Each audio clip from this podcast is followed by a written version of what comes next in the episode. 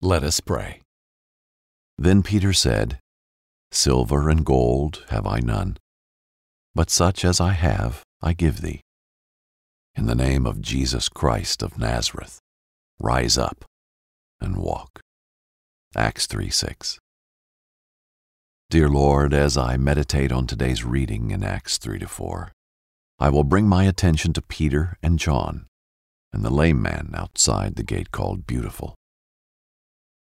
As I look through the story, I thank you that you are giving me the ability to give to people what they truly need, and not the needs on the surface level.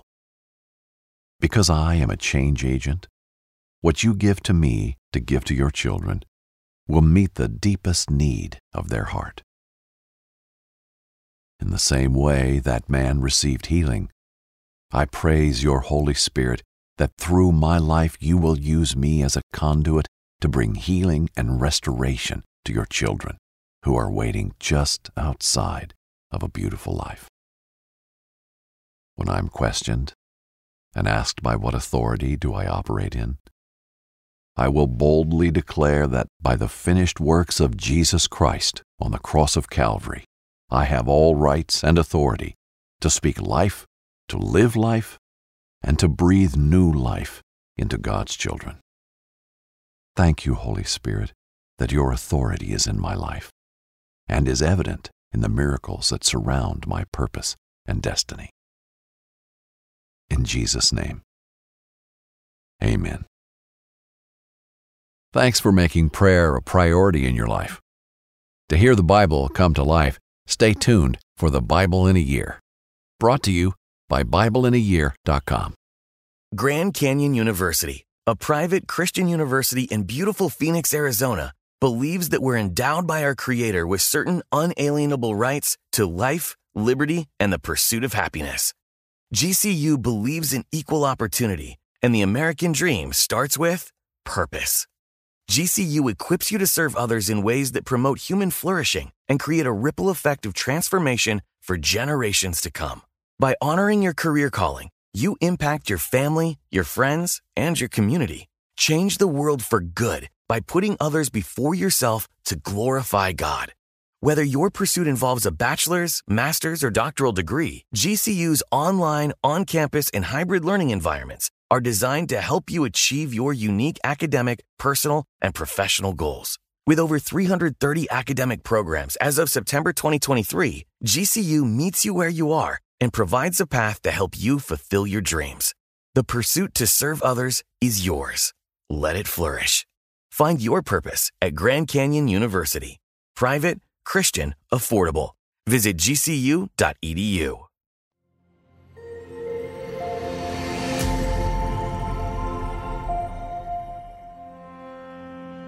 No silver, no gold. In our last story, the Holy Spirit descended on the disciples like a whirlwind. The strength and authority of Jesus was poured out on the disciples as they proclaimed the glory of Christ. Thousands were added to the church that day, and the movement of Christ's family began. Now we see glimpses of Jesus in the way Peter and John teach and heal the people around them. Seeing that the disciples were becoming more like Jesus every day, the priests and elders feared that they would have another problem on their hands. Inspired by the book of Acts. Jack Graham here with today's episode of the Bible in a Year podcast. In our last episode, we heard how the disciples and others were given the Holy Spirit on the day of Pentecost. As they gathered in the temple with Jews from all over the world, a rushing wind came and tongues of fire descended upon them. These are symbols of the power and the presence of the Holy Spirit. They began to speak God's truth in other languages so that the people could understand the gospel. Peter then spoke to the crowd and delivered a message that cut to people's hearts, and over 3,000 repented of their sin and received Christ that day, and the church was birthed. Today we'll hear as Peter and John began to boldly, courageously carry out the mission of Jesus, preaching and healing with wisdom and power that clearly was not of themselves, but was in the power of the resurrection, the power of Jesus himself. They will soon face opposition for their message that threatens the power of the religious elite, just as it happened to Jesus. So let's listen now to today's reading from God's Word. The lame beggar watched as dozens of people passed by him to enter into the synagogue. It was the hour of prayer, and many devoted men and women entered into the house of God to pray and seek him. It was a fruitful time for the lame beggar. He would lay beside the gate called Beautiful and ask for spare coins. Since people felt charitable before praying, he would often make most of his money in that time. The man raised his cup and shook it, waiting for coins to trickle in. The lame man saw two men walking side by side into the gate. Spare some coin for a poor lame man? he asked. The two men looked at him. The taller and older one knelt down and looked him deeply in the eye. He smiled and held out his hands. Gold and silver I do not have, he said. But what I have I can give to you. In the name of Jesus Christ, get up and walk. Then all of a sudden, the lame man felt a warm sensation travel from his toes up his spine. He looked down to his feet and moved them. His eyes began to water with tears, and he rose to his feet. He hugged the two men. They were none other than John and Peter. The people stopped to stare at the man who was jumping up and down. They knew him to be the lame beggar and were astonished to see him leaping in front of the gate. Dozens of people gathered to see. So Peter and John took the opportunity to share with them the power and the story of Jesus. Since the man was lame from birth, he clung to Peter and John for balance. Peter then spoke to the whole crowd, saying, Do not look at us as if we are the ones who made him walk. Look at us. We are not special. It is Jesus who performs these deeds. The one who you all allowed to be crucified is the one who works these mighty things. Peter declared the gospel to the crowds. He spoke of repentance, forgiveness, and purpose. Many more people were added to the family of God that day, including the lame beggar, who now walked with purpose under the will of God. As they were speaking, an old enemy emerged from the synagogue doors. The priests, the captain of the guard, and the Sadducees walked out to see a large group of people surrounding Peter and John. Their stomachs dropped as they watched 5,000 men and women declare faith in the resurrected Jesus, the Jesus they killed. The next day, Peter and John were preaching again in the city streets. Caiaphas, the high priest, came with his guard and yelled, By what power or authority do you do these things? The high priest was livid, since Peter and John had been healing and preaching among the people. Peter, filled with the Holy Spirit, stepped down and walked to the priests and his guards. Are we being threatened because we have done good deeds? Peter asked. I want it to be perfectly clear. I do these things with the authority of Jesus, the one you crucified. He is the cornerstone by which we build our lives. There is no one else we look to for salvation. Peter did not flinch. He spoke with boldness. Caiaphas had seen this boldness before in Jesus. It sent chills down his spine. Out of fear, they asked them to leave the temple streets and not to speak the name of Jesus. Of course, they refused, but the priests could not do anything, for the masses were in love with the disciples. In our scripture today, we find a man sitting at a gate near the entrance of the temple. The gate was called Beautiful, but for this crippled man, life was anything but beautiful. He could not provide for his own needs, and he was surely considered cursed by those around him. All he could do was beg for spare change and hope for generous strangers to give him a coin or two. So as Peter and John passed by, he looked at them, hoping they would take pity on him and give him something. These men are now walking in the power of Jesus Christ. Filled with the Spirit, Peter and John looked upon this man with love and compassion. They were like Jesus, they were full of Jesus. And Peter and John knew that this man needed more than physical healing, he needed spiritual healing. Peter looked at him with kindness, but rather than drop just a few coins in the beggar's cup, he healed the man in the name of Jesus Christ. This man is now on his feet walking and praising God. Can you imagine the joy of experiencing the power of Christ and the healing of his body. Of course, this would cause quite a scene. Those nearby who had seen the man, probably many times unable to walk, and now he was jumping around and smiling and praising God. He's talking about Jesus and what Jesus had done for him. Peter and John knew this was an opportunity to share a much deeper healing, so they began to share the good news. These two fishermen were not trained speakers, and they were certainly not scholars, but God was in them. The Holy Spirit was filling them, and the Lord gave them the words to say. Just as Peter had done on the day of Pentecost, he began to tell everyone of the love of Jesus and how Jesus was sent by God.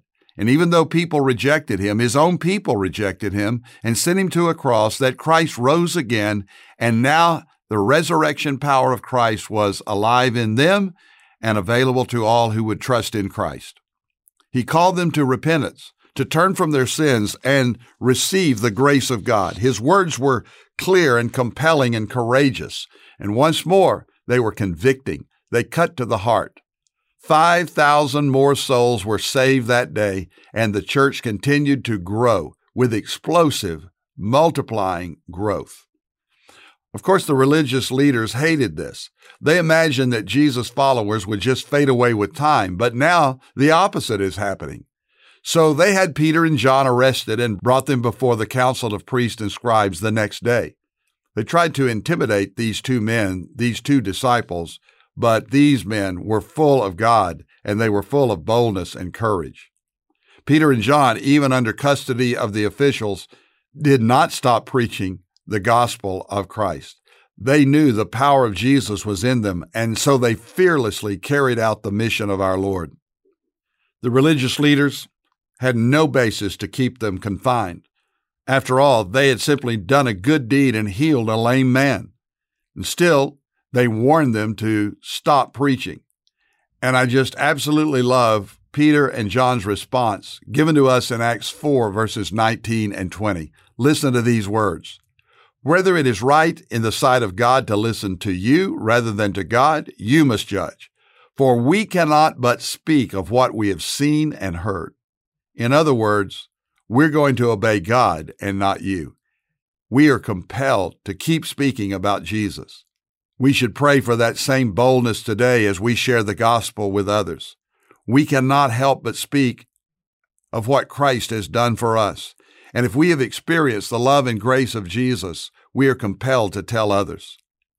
Just like Peter and John and so many others, we don't need to be eloquent or educated to share the good news of Christ.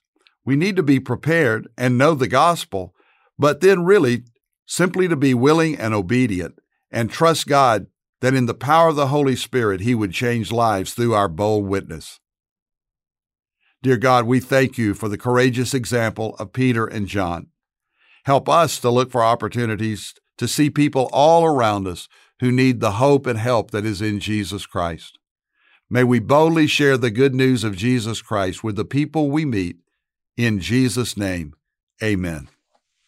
Thank you for listening to today's Bible in a Year podcast. This is Jack Graham from Dallas, Texas. I want to encourage you to download the Pray.com app and make prayer and Bible study discipleship a priority in your life. Put Jesus first in your life and watch what he can do when you give your life to him. If you enjoyed this podcast, share it with someone you love because by inviting others to join us on this journey through the Bible, many will meet the Lord and experience His power in their lives. I also want to encourage you to join my wife Deb and I on a trip to Israel, April 1st through the 10th, 2024.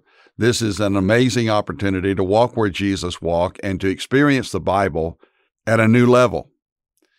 When we tour Israel, we don't just see sights, but we worship, we pray, we hear the Bible taught, and it's my privilege to lead this tour and to teach God's Word as we go. So we would love to have you. And then also, there's a trip coming up July 6th through 13 of 2024 also to Alaska, an Alaskan adventure. And this also is an opportunity for us to be together as Christians, to enjoy great fellowship, to see one of the most beautiful places in all the world, and that is Alaska, to see the wonders of God and to worship Him, to study the Bible together, and to see all the great sights around. So, again, Israel is April the 1st through the 10th, 2024, and Alaska is July the 6th through the 13th. You can go to jackgraham.org for information or to prestonwood.org slash Israel. We would love to have you, so check it out. And if you want more resources on how to tap into God's power for your life, be sure to visit jackgraham.org. God bless you.